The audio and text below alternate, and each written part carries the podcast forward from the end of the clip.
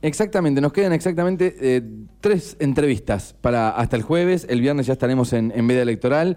Tomamos asistencia, si te parece, repasamos los precandidatos que ya han pasado por este espacio. Podemos nombrar a Pedro Labarco, a Nicolás Peña, a Pablo Casado, que, que vino con Bárbara Albano, a Pablo Nosek, a Ramiro Maillán, eh, a Andrea Cáceres, estuvo también José María, y a Mauro Velázquez también estuvo aquí con nosotros. José María Dotz, acompañado eh, por el señor Ferracini. Gonzalo Díez vino con Adriana Pérez, Graciana Y Mario Mármol Perotti estuvieron aquí también. Jerónimo Aguirre estuvo con Alejandra Caragiani y en el día de ayer arrancamos y abrimos la semana con Eduardo González Landolfi y Jimena Graciano que nos visitaron en este espacio llamado Cinta Testigo. Tres entrevistas, ¿arrancamos? Dale. Bueno, como Vamos. hacemos siempre, nombre, apellido y lista la cual representa. Bienvenido, ¿cómo estás? ¿Qué tal? Buenos días, eh, Raúl. Eh, soy Pablo Federico Martinelli, represento a la lista del Frente Justo Social y Humanista, en el cual estamos nosotros, que somos Social 21 La Tendencia.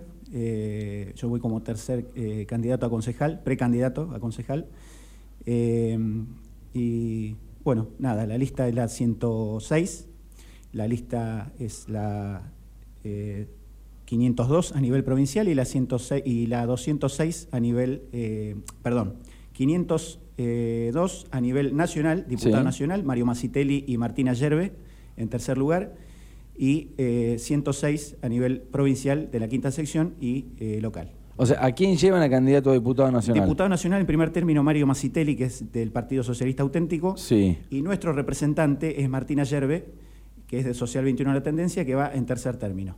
Ok, Diputado o sea, nacional por la provincia de Buenos Aires. aquí en Necochea, ¿qué es de la vida? Contame un poco de Luis César Cepeda, que es el primer precandidato, y de María Fernanda López Meo. Bien, yo los excuso a ellos dos porque, bueno, Luis ha tenido un problemita con su papá que lo tuvieron que internar. Bien. Eh, hoy a la madrugada me avisó, así que, bueno, le mandamos un, un gran Re- saludo. y una pronta recuperación.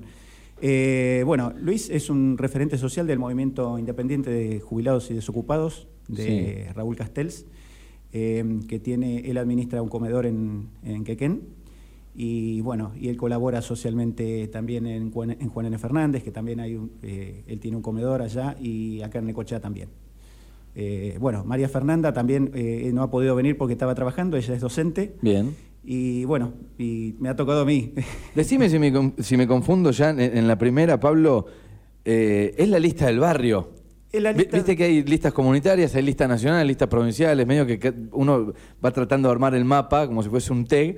¿Y, y esta es la lista del barrio o no? ¿O está mal que lo diga así? No, no, no, es la lista de gente común, de a pie. eh, María Fernanda, que es docente, eh, Luis, que es camionero y, y- y ayuda socialmente en su barrio y en otros lugares. Sí. Eh, bueno, yo que soy maestro mayor de obras, somos gente común, gente de a pie, que bueno, en mi caso que me sumé a Social 21, eh, la tendencia, porque bueno, es lo que creo que... ¿Qué es Social 21 la ¿Qué es tendencia? Social 21 Vamos a eso, dale. Bueno. Y, y ahí vamos conociendo un poco tu Ahí historia. está. Bueno, somos un partido político que, bueno, venimos a plantear que en estos últimos 45 años, eh, desde el año 76 a la fecha, Sí.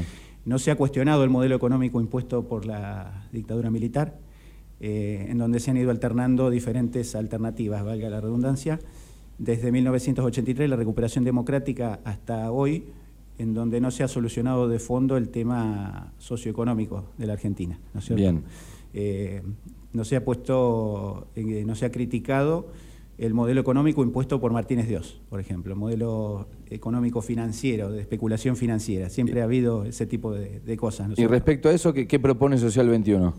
Mirá, Social 21 en- a nivel nacional eh, propone, bueno, la creación, esto ya teniendo en cuenta llegando a la nación, ¿no es cierto? Nosotros vamos, eh, no- la idea nuestra es llegar a la presidencia en el 2023. Si Ok. usted va a decir, soy muy ambicioso, y sí, bueno, si no No, vas- yo te digo la verdad, o sea, y, y esto es eh, cara a cara, es la primera vez que escucho de Social 21 la tendencia. No sé si está mal o está bien, estoy mal No, informado, no, eh, pero digo, ¿es, es un partido nuevo? ¿Vos me decís que hace...? Todavía no tenemos personería eh, política. Es nuevo entonces. Es nuevo. Ok, sí, sí. no estoy tan mal informado No, entonces. no, no, no. Como partido político es nuevo, lo estamos formando, pero en realidad eh, la lucha empieza ya a fines de la década del 90 con eh, Cadelli, que es, eh, eh, fue presidente del astillero Río Santiago, Sí. y bueno, y Martina Yerbe, que es nuestro referente, siempre, pla- siempre planteando la creación de puestos de trabajo genuinos, ¿no es cierto? Nosotros decimos que dignidad es pleno empleo y no planes sociales. Bien. Que los planes sociales no pueden durar para siempre. Tiene que haber pleno empleo. No, no, de hecho el plan social viene para salvar, viene a ser un salvavidas de alguna situación de emergencia. Es un paliativo que tiene que ser momentáneo. Exactamente. Eh, no, no- no puede perdurar en el tiempo porque si no es contraproducente no solo para la economía del país, sino para la propia dignidad de la, de la gente que lo recibe, ¿no es cierto? Claro. Eh, Bien, o sea, ahí conocemos un poco de Social 21 la tendencia, que a nivel nacional, ¿qué representante tiene? ¿Nombraste a Castel- Castells? ¿Ahí tiene algo que ver o no? eh, no, Castells es parte de la alianza electoral que hemos...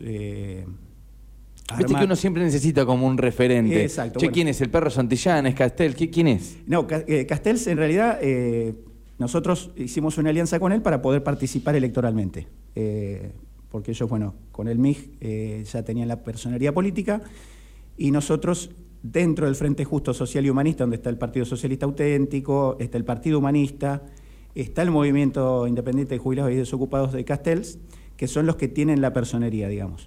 Eh, nosotros vamos en la boleta del Partido Humanista. Ok. Eh, y bueno, y ahí está Social 21, ¿no es cierto? Eh, como referente nacional, ya te dije, Ángel Cadelli, que fue presidente del astillero Río Santiago, eh, que fue uno de los que encabezó la lucha de la resistencia ante la, la idea de cerrar lo que tenía, de privatizar lo que tenía Menem y luego tenía Dualde. Resistieron, siguió siendo del Estado provincial. Hoy en día, desde la época de Scioli, ya vamos a decir la verdad, no se han encarado grandes obras navales en el astillero. La última, las últimas fueron los dos barcos que encargó Chávez, que todavía no est- están sin terminar por un problema que hubo ahí de, de manejos de fondos durante la época de Scioli. Sí. Eh, pero bueno, la idea es reactivar el astillero como una, como una puesta en valor de trabajo genuino y calificado, ¿no? que tenemos la capacidad. Eh, ¿Sabes que, que van a votar un montón de gente el, próximo 12 de septiembre? Hay gente que lee política, ve política, puede llegar a conocer, antes que yo, seguramente, Social 21. Vos venís de, de militar en el Polo Social, en el Pueblo en Marcha Vecinalista, en el Frente para la Victoria. Eh, Voy, voy recorriendo un poco tu, tu- Sí, sí. tu derrotero político, ¿no? Digo, siempre fuiste de, de meterte de pibe en, en las conversaciones, siempre queriendo sumar algo. ¿Por, por qué te mueve tanto la política? Siempre, desde, desde chiquito, bueno, eh, mi, mi papá era peronista, yo soy peronista, eh, me considero peronista. Eh, lamentablemente no me siento representado hoy en día por el instrumento electoral, que era el PJ.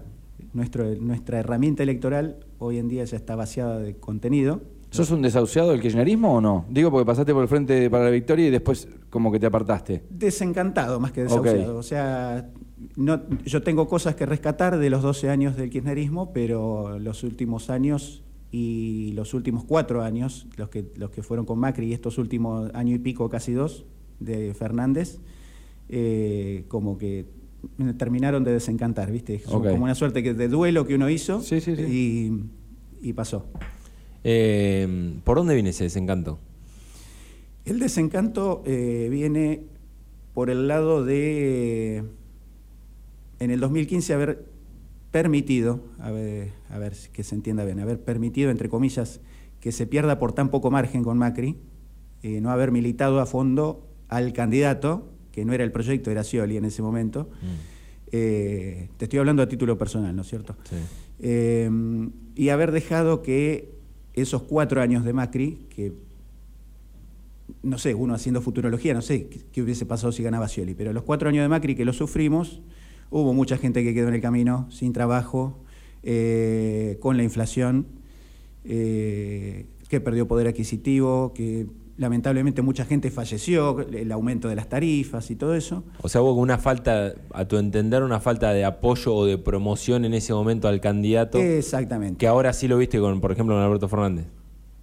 No, lo vi en realidad en el 2019 lo voté a Fernández para que no gane Macri, te digo la verdad. Bien. Eh, Y porque- pensás que es un general también, que mucha gente fue por ahí. Y sí, sí, yo creo que sí, porque en realidad lo, lo que hemos visto este año y pico de gestión de Fernández, más allá de la pandemia, saquemos el tema del coronavirus y la cuarentena y todo eso, eh, no ha habido una reactivación plena del país. ¿Sabés que También- cuando, cuando hablabas de falta de trabajo, poder adquisitivo, todo eso, no sé si estabas hablando de Macri o Fernández. Por eso. Porque es medio, medio la historia repetida, ¿no? Exacto, en, en vez de cuatro ya van casi seis años de lo mismo, digamos, lamentablemente, porque uno votó en el 19 Sí, con los números se van agravando, no hubo una solución. Exactamente. El- por ponerte un ejemplo, ¿no? La gente no va a comprar un tomate con el dólar, pero el valor del dólar que se que, se ha disparado, los precios que aumentan todos los días, el kilo de carne que es, que es una barbaridad lo que cuesta, eh, o el litro de leche. Ya hablando cosas sencillas para una familia tipo con dos nenes y tenés que comprarle leche para los chicos, o sea, tenés que pensar en un presupuesto por mes terrible.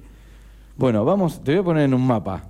Va a ser distinta esta entrevista, sépanlo ya. Estamos charlando con Pablo Federico Martinelli. Distinto y me preocupa. No, porque no, me, gusta cuando eh, aparece mm, cosas por fuera de la política. O sea, yo te noto un tipo que vas a estar metido en política o qué sé yo, o, venís militando, pero no sos un político. Entonces, necesito hacerte las preguntas para saber si fueses político, ¿qué harías? Porque es como que me da la sensación que a mí me da esperanza que un tipo como vos se meta dentro de un consejo deliberante, por ejemplo, ¿no? Más allá de si comparto o no comparto tus ideales, no importa. Pero el tema es que vienen como con otras soluciones. O sea, que, una agrupación de, laburantes se meta dentro de la política tiene que ver con personas que ya han sufrido. Hoy un senador no sufrió desempleo, no sufrió el hambre, no sufrió. Bueno, quizá un laburante sí. Entonces, bueno, pero el tema es que hay que estar a la altura de la política también después para poder solucionarlo. Exacto. Entonces le pregunto a Pablo eh, Martinelli. ¿Cuáles son las propuestas para cuando vos decís desempleo, hambre? Vamos a hablar a grandes rasgos, soñemos. Que hoy propone, donde vos estás inmerso, que es el Social 21, la tendencia, especies de soluciones. ¿Qué se hace? Porque digamos que soluciones no, son mágicas ni, hay muchas. Es o pedir plata afuera para empezar a, ayudar un poco a la gente, o privatizás como hizo Menem en algún momento, digamos, no, hay magia, no viene Copperfield y te, prende la máquina. Exacto. O prende la maquinita y empezás a devaluar tu moneda porque de algún lado tenés que sacar plata y no sabes de dónde.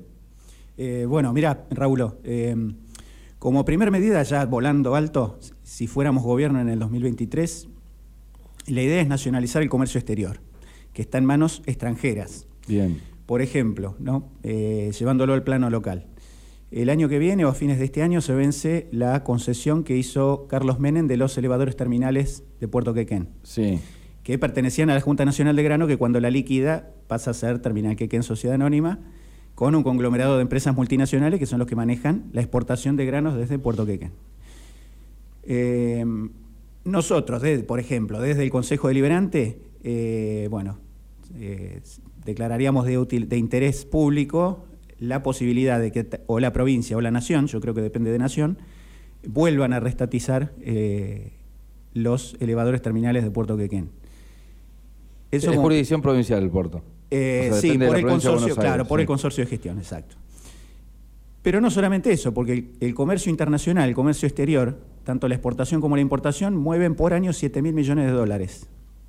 Nosotros cuando teníamos eh, ELMA, que era la empresa de líneas marítimas argentinas, eh, que Menem la liquidó, también dicho sea de paso, eh, nosotros teníamos la reserva de carga, que era el 50%, o sea que mínimamente lo que nosotros exportábamos lo transportábamos en barcos nuestros, de bandera argentina, de bandera y del Estado, porque era ELMA.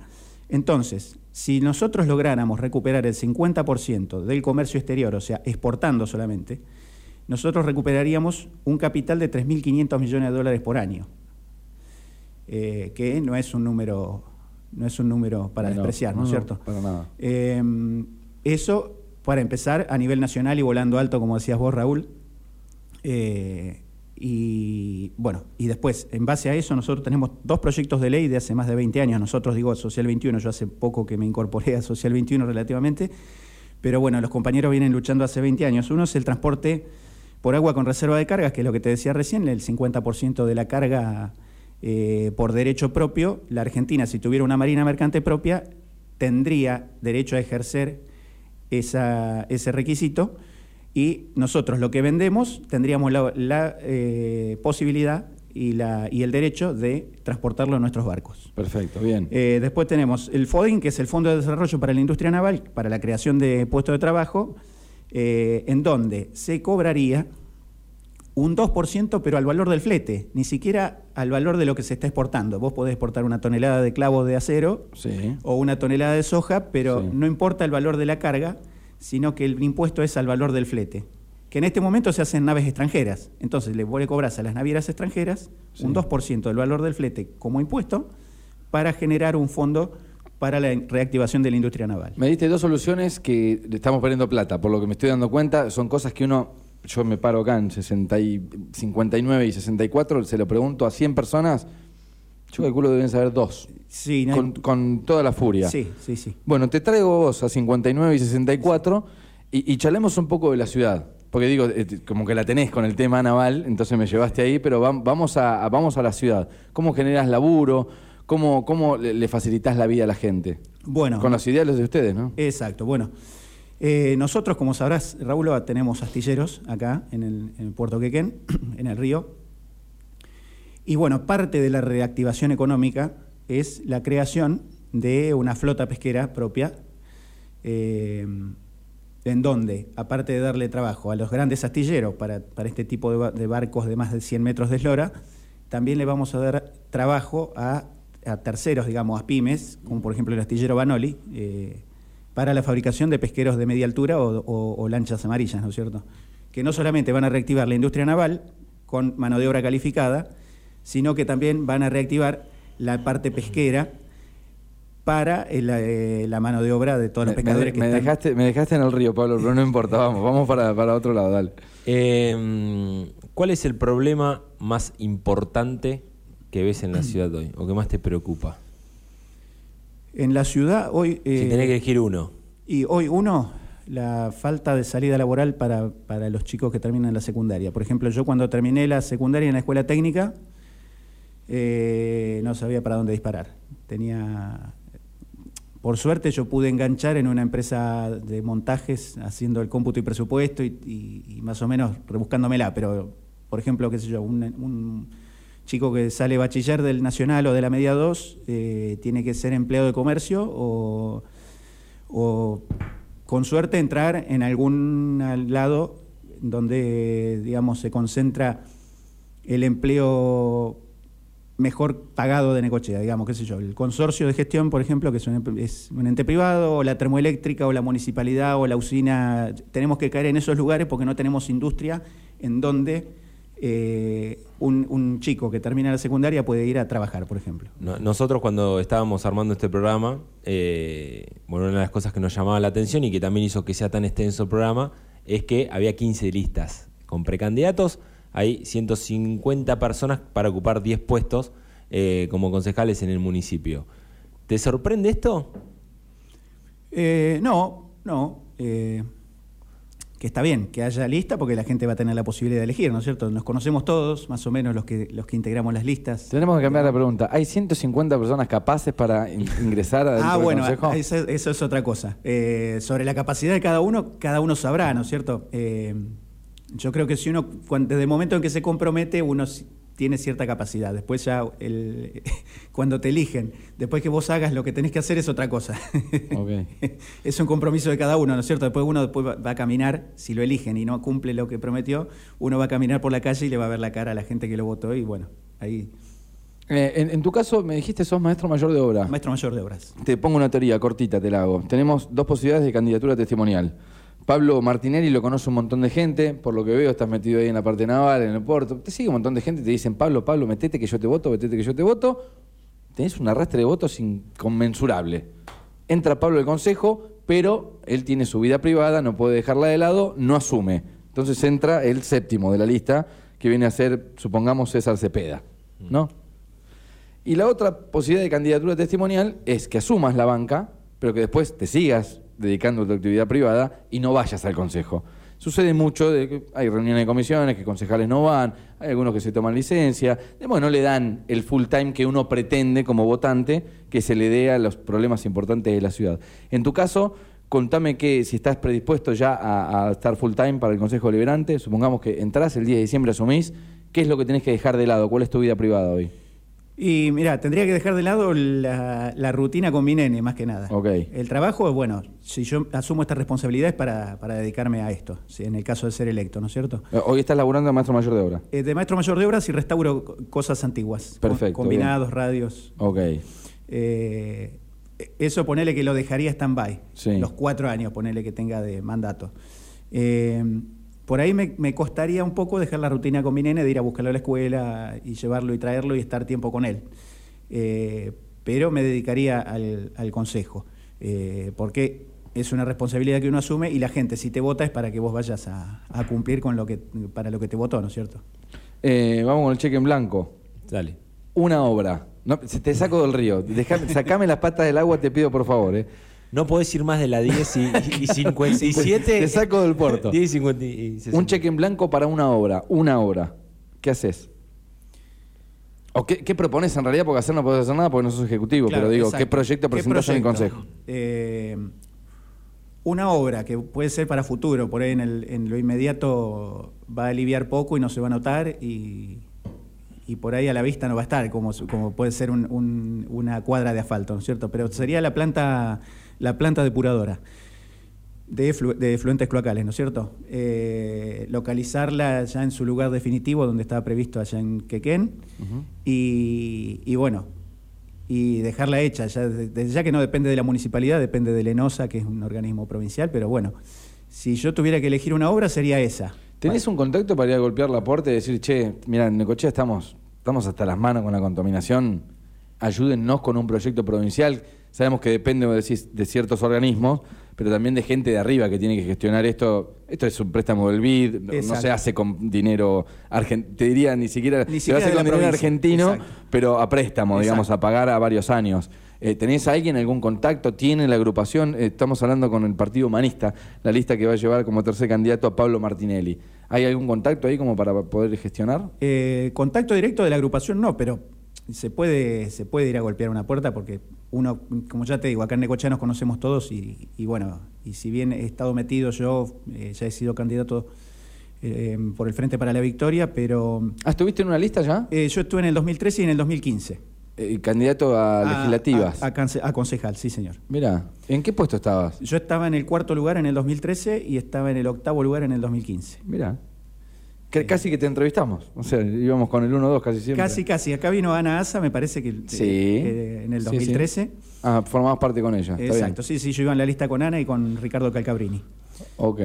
Eh, y bueno, y, pero sí, sí, siempre hay contactos en la provincia, aparte es propaganda para la provincia, porque ellos ponen el cartelito y, ganan, bien. y ganan igual.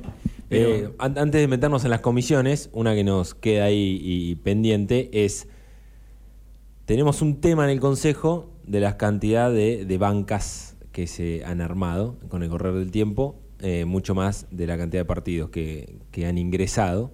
Eh, Bueno, ayer fueron protagonistas, ¿no? Por la votación de ayer hubo un empate ahí a, último momento que ayer fueron fundamental. hubo algunas bancas unipersonales que, digamos, van con la tendencia para un lado o para el otro. A la gran protagonista. Me parece que tendríamos que cerrar esta cinta testigo con ella, mano a mano, porque gracias a ella tenemos.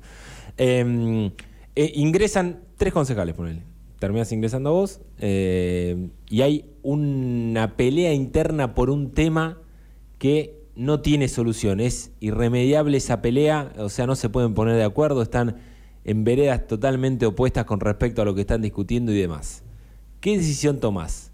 ¿Te armás una bancada unipersonal o renunciás eh, a tu lugar como concejal, digamos? Eh, tienen que ser esas dos opciones, alguna de las dos. Sí, porque ah, todos intentan salir con no, va a ser Yo imposible amigo". eso, vamos a dialogar.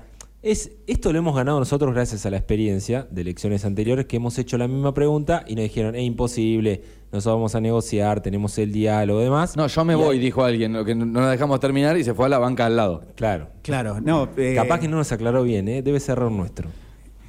Mira, en honor a la verdad, yo no renunciaría. Mm. eh, y habiendo agotado, ponerle las instancias de diálogo interno, que ponele que nos arrancamos los pelos, nos encerramos y decimos, y, y no sale el acuerdo, y dos van a votar que sí y yo que no, o, vis- o- o a la inversa, ¿no es cierto? Eh, no, no, no renunciaría, obviamente, porque el- los que me votaron, para, para un concejal se necesitan seis mil y pico de votos, o sea que para que entren tres tenés casi veinte mil Ujú. votos, necesitas. Eh, soñando un poco que saquemos, ¿no? Eh, no, no renunciaría porque estaría defraudando a esas 20.000 personas que me votaron, pero habiendo agotado las instancias de diálogo y, ponerle que sea irreductible la posición de las dos partes, eh, eh, una, una opción sería ser orgánico y votar con la mayoría. Y, y la otra opción, que no sería de mi agrado porque estoy en contra del saltimbanquismo, eh, sería formar un bloque. No, no, no renunciaría. Porque renunciar sería lavarse las manos fácilmente, como hizo Chacho Álvarez en el 2000, y no, no soy de esa posición. Bien, eh, te meto en las comisiones, vamos a la Comisión de Política, Economía y Finanzas Públicas. Eh, te voy a preguntar cómo haces, si hay algún proyecto en el Partido Humanista para aumentar la recaudación. Mira, la recaudación... Y que no sea subir el impuesto a las personas. No, obviamente, lo que hay que hacer es aumentar la cobrabilidad, o sea, el porcentaje. Pero ¿cómo aumentas el porcentaje de cobrabilidad? Porque la gente dice, ¿para qué voy Lo a...? tienen que saber ustedes, Pablo, te escucho. No, claro, por eso. Porque dice la gente, no me pasan la máquina en la calle de Si es el huevo o la gallina. Exacto. O le pasamos la máquina y pagan, o pagan y le pasamos la máquina. No, primero Pero- yo creo que tiene que ser un gesto de la municipalidad, del Ejecutivo, por más que esto sea legislativo, ¿no? Tiene que ser un gesto de la municipalidad de primero brindar el, el- el servicio, brindar la comodidad y después sí exigir el cobro de las tasas. Porque si primero exigís el cobro de las tasas, que ya han aumentado bastante, pero vos no le devolvés al vecino en eh, limpieza de calles o mantenimiento, eh, el vecino a la larga se termina cansando y más, eh, perdóname Raúl que haga un paréntesis, No, no, está bien. cuando se cobra todo el año, por ejemplo, mi mamá, que es una mujer que tiene más de 70 años, ella pagaba todo, el- todo el año, en Sí. enero. Y, hace un par de años atrás, en agosto empezaron a, a- a cobrar como un reajuste de lo que ya había pagado todo el año. Entonces mi mamá dice, ¿para qué pago todo el año si después en agosto me vuelven a cobrar? Claro. Porque dice, yo pago en enero y me quedo tranquila, que no me olvido de pagar ningún mes. Entonces eso también a la gente le molesta un poco. Ordenarías un poco las cuentas Hay y la cobrabilidad en ese sentido. Exactamente. Y primero brindarle algo al vecino para después pedirle, porque uno no te puede pedir, la municipalidad no puede exigir algo que no te cumple. Cortito, si se puede. Ahora meto los patos en el agua. Tasa portuaria. ¿Estás al tanto? ¿Sabés de qué se trata? ¿Es cobrable, no cobrable? ¿Qué opinas sobre eso?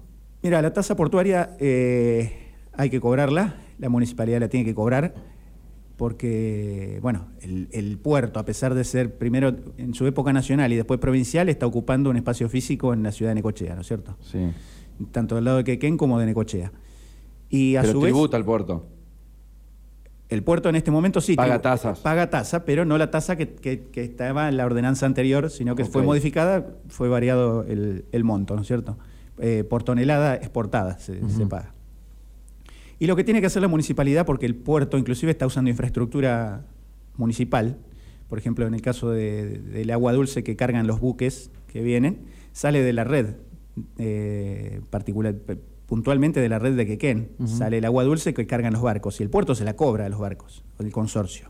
Pero el puerto no tributa el pago de, por Sí, ese sí, no agua. se paga el agua en Necochea. No se paga Claro. el agua. Pero en este caso, que es un volumen grande, porque tienen que cargar en la centina y tienen para, para, para la higiene personal y para tomar los, los marineros, eh, yo creo que se tendría que cobrar el agua, porque total después el consorcio se lo cobra a los barcos. O sea, eh, la municipalidad no puede estar brindando ese servicio gratuitamente, eh, privando muchas veces de la presión de agua a Quequeno, a Necochea. Por, por O sea, motivo. tasa portuaria sí. Tasa portuaria entiendo. Ok, vamos. Eh, vamos a cambiar de, de comisión. Me voy a meter en el área de salud. ¿Cómo viste primero el manejo de la pandemia en la ciudad? Y después, ¿qué, qué mejorarías o qué te preocupa a nivel salud en, en la ciudad? Mirá, el tema de la pandemia, si bien ha habido bastantes casos, eh, yo creo que se ha manejado bastante bien, en honor a la verdad, hay que, hay que decirlo, a pesar de que en un momento hubo casi un, riesgo de, colapso porque quedaban pocas camas de, terapia intensiva, eh, yo creo que se ha manejado bien. Eh, y con respecto al área de salud en la, en la ciudad, yo que, que- que me atiendo en el hospital, eh, a veces para sacar turno para consultorios externos tenés que ir muy temprano.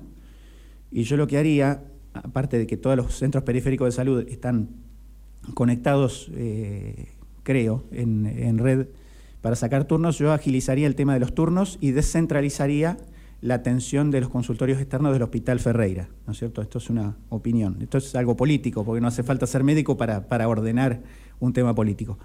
Eh, y los casos menos graves, digamos, en- entre comillas, no atestar la guardia del hospital y llenar de gente, primero que se pone de mal humor, porque a veces van con chicos y, y la gente tiene que esperar mucho, sino que en cada consultorio periférico haya... A los CAPS. A los CAPS, Instruirías a los. CAPS a que pueda absorber esa gente que por ahí no necesita de un hospital o de la urgencia Eh, exactamente, consultas mínimas, qué sé yo, tiene fiebre el nene, bueno, no, no, no hace falta ir a la guardia del hospital, sino que vas a la salita y, y poder descomprimir toda esa cantidad de gente que a veces se, se junta en el hospital. Con respecto a la salud privada, ¿tenés alguna, alguna opinión? Y la salud privada, mirá, eh, Raúl, vos sos de Necochea. Yo soy de Necochea, Eh, Hace 35 años teníamos tres clínicas, hoy queda una sola. Eh, Bien. O sea, No, no, eso lo vi, por- por eso lo estamos- pregunto. Estamos, en, una, en, una, en una franca decadencia de- en cuanto a salud privada. Eh, yo creo que no es por falta de voluntad de los médicos de juntarse o de, o de, o de llevar a cabo ese, eh, ese, ese beneficio para la comunidad, ¿no es cierto? Sino más bien que es un problema de los prestadores eh, de obras sociales y todo eso que al final no, te- no le terminan pagando a las clínicas. Pero en Mar del Plata, ¿qué sucede? Y en Mar del Plata... Bueno, digo, sí. lo pongo como. Porque Es- sabes que recibí esa respuesta varias veces y yo digo, che, pero hay gente que, que va con una obra social a Mar del Plata y, lo atiende. y lo atiende. Y la clínica es rentable y se llenan de dinero y funciona igual. Claro, bueno, tal vez ahí habría que ver las administraciones de cada una de las... De las A ver, nombro Mar del Plata porque es lo más No, no, cerca que nos queda, ¿no? Digo, y- Bahía Blanca, digo, hay un montón de circunstancias de emergencia del cual nosotros tenemos que ser trasladados a Bahía Blanca, a Mar del Plata, porque no tenemos un centro de complejidad tal para lo que, lo que estamos sufriendo en ese momento. ¿Por- ¿Por qué no lo podemos? ¿Por qué es rentable en otras ciudades y acá no? Bueno, claro, eso es lo que habría Si que la ver. obra social es la misma. La obra social es la misma y, y los plazos de pago son los mismos. Así que, eh, bueno, tal vez ahí entran a tallar otras cosas, como por ejemplo la administración de cada una de las, de las sociedades, ¿no es cierto? Eh, en su momento quebró, la Clínica Atlántica, que fue la primera, después la, la regional, pero bueno, eso ya depende del manejo también de la, de la administración de cada una de las. Bueno, un punto ahí les dejo a los, a los queridos precandidatos para, para que investiguen Para un que- poco a ver qué, qué es lo que sucede. Digo porque le van a facilitar no solo la vida a la gente, que quizás está buscando estar en blanco, tener una obra social, una protección en su salud, y también van a desagotar un montón el hospital que se lleva el 40% del presupuesto eh, anual de, de Necochea. ¿no? Digo, es una parte de la solución. Sí, y- igual quédate con esperanza porque hay muchos médicos precandidatos, así que. No, no, por eso sería, pero es el formida- momento. formidable que, que la cantidad de médicos que, que se están postulando, bueno, y Ruth Calle, que también es secretaria de salud, puede estar dentro del consejo, porque intuyo que van a presentar un montón de proyectos respecto a la salud. Va por Eh, ahí. mm, hablaste un poquitito del medio ambiente. Eh, quiero saber qué propuesta tienen con respecto al basural. Nosotros acá lo que solemos hacer es separar un poco recolección y basural eh, por el funcionamiento, de- digamos, distinto de ambos. Pero no sé qué piensan eh, desde el frente de ustedes. Mira, eh, con respecto a la, a la recolección, eh, y a- bueno, la recolección tiene que ver porque la empresa misma es la que se hace cargo del, del predio de deposición final, ¿no es cierto?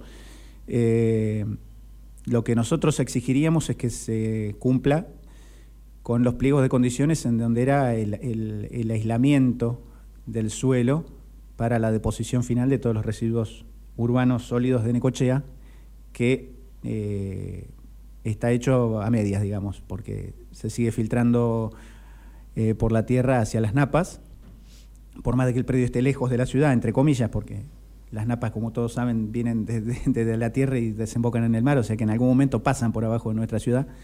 Eh, nosotros empezaríamos por hacerles cumplir, hacerle cumplir a la empresa eh, esa condición, del aislamiento total y de la, cava, digamos, para evitar ese tipo de contaminación que va a redundar en un perjuicio para, para Necochea y para la salud pública, ¿no es cierto? Porque el día que se contaminen las napas, algunas ya se están salinizando porque estamos eh, perforando pozos muy cerca de- del mar, pero otros, ya cerca del hospital y por, y por aquellos lados, se van a empezar a contaminar cuando las napas vengan eh, con esos líquidos que se van filtrando por la, por la tierra, ¿no es cierto? ¿Qué, qué solución crees que es viable? ¿Municipalizar la recolección? Eh, ¿Educar a la gente para que haga separación en, en origen?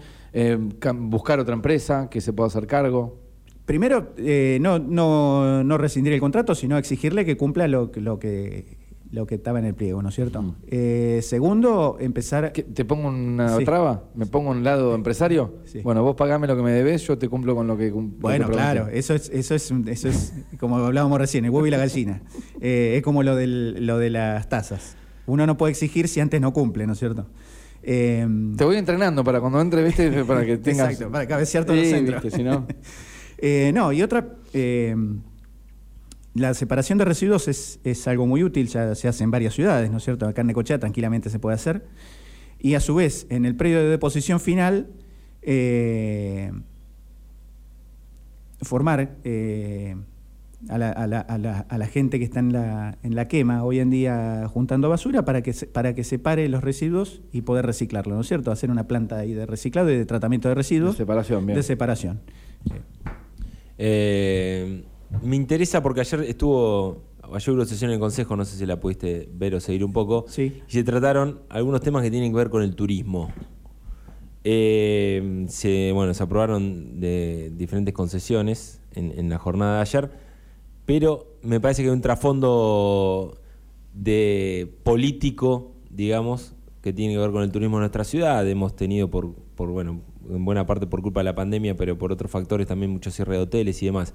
¿Cómo podemos reactivar el turismo? Mirá, eh, Necochea lamentablemente de hace 30 años a esta parte hemos perdido lugares de preponderancia en, en la elección de, la- de los turistas, ¿no es cierto? Eh, antes, hace 40 años después de Mar del Plata venía Necochea. Hoy en día estamos inclusive atrás de Montermoso, en- en- vamos a decir la verdad. Lo que hay que hacer al turista es ofrecerle cada año, aunque sea mínimo, pero algo nuevo. Eh, qué sé yo, fomentar que vengan las que vengan compañías de teatro. Antes, por ejemplo, cuando los días que descansaban en Mar del Plata venían y hacían funciones acá. Eh, ahora ya ni eso. Eh, qué sé yo, con los, con los teatros, con, con las salas, hacer convenios y que vengan compañías y algo de eso, fomentar desde, desde la municipalidad, ver cómo se puede fomentar eso. Eh, con respecto a la parte turística, qué sé yo, se me ocurre esto es un, proyecto que teníamos hace un par de años, ¿no es cierto? Cuando yo militaba en otros lados. eh, de una lancha colectivo, por ejemplo, que salga desde el puente Taraborelli, por ponerte un punto, eh, en verano, ¿no? Y venga juntando gente, qué sé yo, una parada en, en frente al predio de la Sociedad Española, otra parada frente al Club del Valle, o el Rowing, por ejemplo. Otra abajo del Colegio Industrial, eh, atrás, alta- atrás del puente colgante. Otra, o en el Náutico. Otra... eh, Un recorrido por el río. un sería, recorrido un paseo por, el río. un paseo por el río y te bajás en la banquina y la gente que vive, porque se ha poblado mucho, en la ribera del río, que por ahí no pasa el colectivo por ahí y no tiene los medios para venir hasta la playa, ponele, todos los días, se viene con esa lancha colectiva como si fuera el Tigre, pero es el río Quequén, baja en la banquina, cruza y tiene la playa de los patos ahí eh, a un paso, por ejemplo. Eso es por ponerte una, una, una idea que es muy sencilla y hasta, si vos querés, hasta muy, muy naif.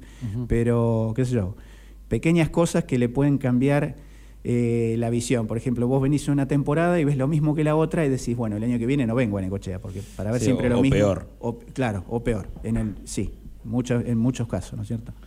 Estamos Hay- alguien que pasó por acá dijo, me parece Sí. acertado, nos mere- tenemos el turismo que nos merecemos. Lógico. Sí, si no brindamos servicios es lógico. No, Eh, claro. Pablo Martinelli forma parte de- del Partido Humanista. Pablo, te hago la, la- la última. Tiene que ver con la seguridad. Eh, a ver, seguridad hubo en todos los años, hace 30 años, hace 50 años. Pero los últimos días, bueno, eh, el comercio también se vio azotado. Aquí reventaron a la vuelta un negocio, le robaron toda la direra y toda la ropa que tenía en el depósito. Una pescadería de un amigo también hace unos días le, entraron, le revol- le reventaron un freezer, le llevaron mercadería, algo de caja que tenía. Respecto a la seguridad, ¿qué, qué, qué opinión tenés y qué es lo que busca el Partido Humanista?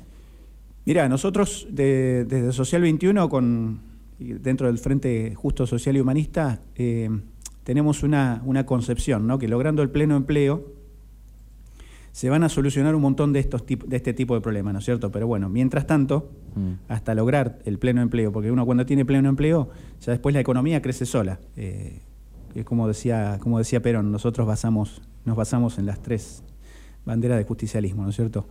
Eh, y junto con el, emple- con el pleno empleo crecen los, crecen los sueldos, crecen los salarios y baja la, baja la, la inseguridad, porque todo el mundo estar trabajando no realmente, sí, va a haber inseguridad, va a haber casos de delitos y, y obviamente como... Sí, sí, como yo no creo siempre- que todo el mundo robe Exacto, porque por necesidad. Exacto. No, no, no lo creo. Pero se va a reducir bastante ese número de, de hechos delictivos. Y con respecto a la ciudad, trabajar desde, desde la Secretaría de Seguridad, eh, junto con, la, con los jefes de las, de las comisarías, ¿no es cierto? Ver cómo, la- desde, la, desde la sala de monitoreo de las cámaras de las cámaras de seguridad de la municipalidad, eh, ver cómo, cómo se puede aceitar ese mecanismo para que donde veamos, donde, donde se aprecie una actitud sospechosa de alguien, que se pueda acudir de la manera más rápida, ¿no es cierto? Acá lo, lo que vos decías recién de Roquito Bruno, en plena 59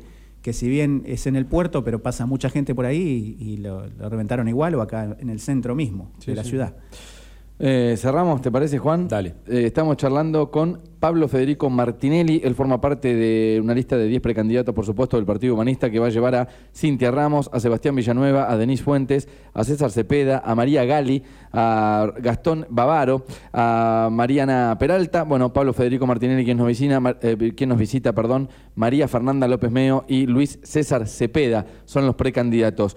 Pablo, charla con, con la gente, la gente de cada dos que te está escuchando, que se hizo un espacio esta mañana, que abrió el negocio, que se enganchó con la entrevista, con, tus ideas, o no, o está diciendo, ¿qué está diciendo este pibe? Pero bueno, hay que seducir a, todo el electorado, así que eh, hablarles a ellos y contarles por qué los tienen que votar. Por supuesto, el Partido Humanista no tiene interna, va por el 1.5 para poder eh, participar de las generales de, noviembre, ¿verdad? Exactamente, vamos con la idea de superar el piso. Y bueno, nada, nuestra propuesta para Necochea, aparte de las que ya conté, eh, una de las, de las ideas para reactivar el, empleo en la ciudad es la creación de cinco mercados eh, comunitarios, digamos, acá en, en Necoche y también en el interior del distrito, en La Dulce y Fernández. ¿Para qué? Para que, como una suerte, eso lo va a administrar la municipalidad, ¿no es cierto? Como una suerte de, feria de los artesanos, en donde cada uno va con su puesto y qué sé yo, unos, la, la, economía regional, ¿no es cierto? Uno elabora algo y lo vende ahí, o tiene una quinta o le traen de, batán fruta y verdura y la vende ahí, eh, o cría conejos y, lo pasa por el, por el Senasa y después lo puede vender ahí. O sea, la, reactivación económica desde los mercados, como una suerte de mercados centrales distribuidos en Necochequequén, como se quiso hacer una vuelta, en donde estaba la, pesquera Bajamar, no sé si se acuerdan, hace un par de años. Eh, pero bueno, esta vez llevarlo a cabo, no, sé si en tan gran escala, pero sí varios, varios mercados chiquitos en donde los vecinos eh, puedan vender lo que producen o lo que compran y lo, y lo revenden, ¿no es cierto? Pero siempre a un precio accesible y que, como el lugar lo, lo provee la municipalidad, va a tener una suerte de mejor competencia con otros y la gente va a poder ir a elegir ahí un precio más barato. Bien, ¿por qué los votan entonces? Porque bueno, no somos, como decías vos, que no vengo de que, parece que no estuviera hablando con un político, bueno, desde hace 45 años a esta parte los políticos profesionales, como le decimos nosotros, eh, se han dedicado a, legislar, pero a legislar y a gobernar, ¿no es cierto? Pero sin el 100% de, de cara a la gente. Como decías vos recién, ellos no sufrieron la pandemia, no sufrieron el desempleo porque siempre estuvieron cobrando. Y, está bien que cobren, porque para eso trabajan, pero no han legislado de cara a la gente. Entonces nosotros como no somos políticos profesionales ni nos vamos a dedicar a esto, porque si salgo electo en cuatro años yo por ahí me vuelvo a mi casa con mi nene, como te decía yo, y mm, lo que nosotros vamos, que queremos y vamos a dar es lo mejor de nosotros para, para lograr estos objetivos que tal vez nos trasciendan, ¿viste? Por ahí no los vamos a ver hechos, pero la idea es empezar y poner un granito de arena y que se logre en un futuro eh, este tipo de ideas, ¿no es cierto? Bien, gracias Pablo. ¿eh? No, gracias a ustedes. Bueno, Partido Humanista, una lista más que, ha pasado, nos quedan dos entrevistas antes de la veda el próximo viernes. Eh, canción y cerramos. Dale, canción y cerramos.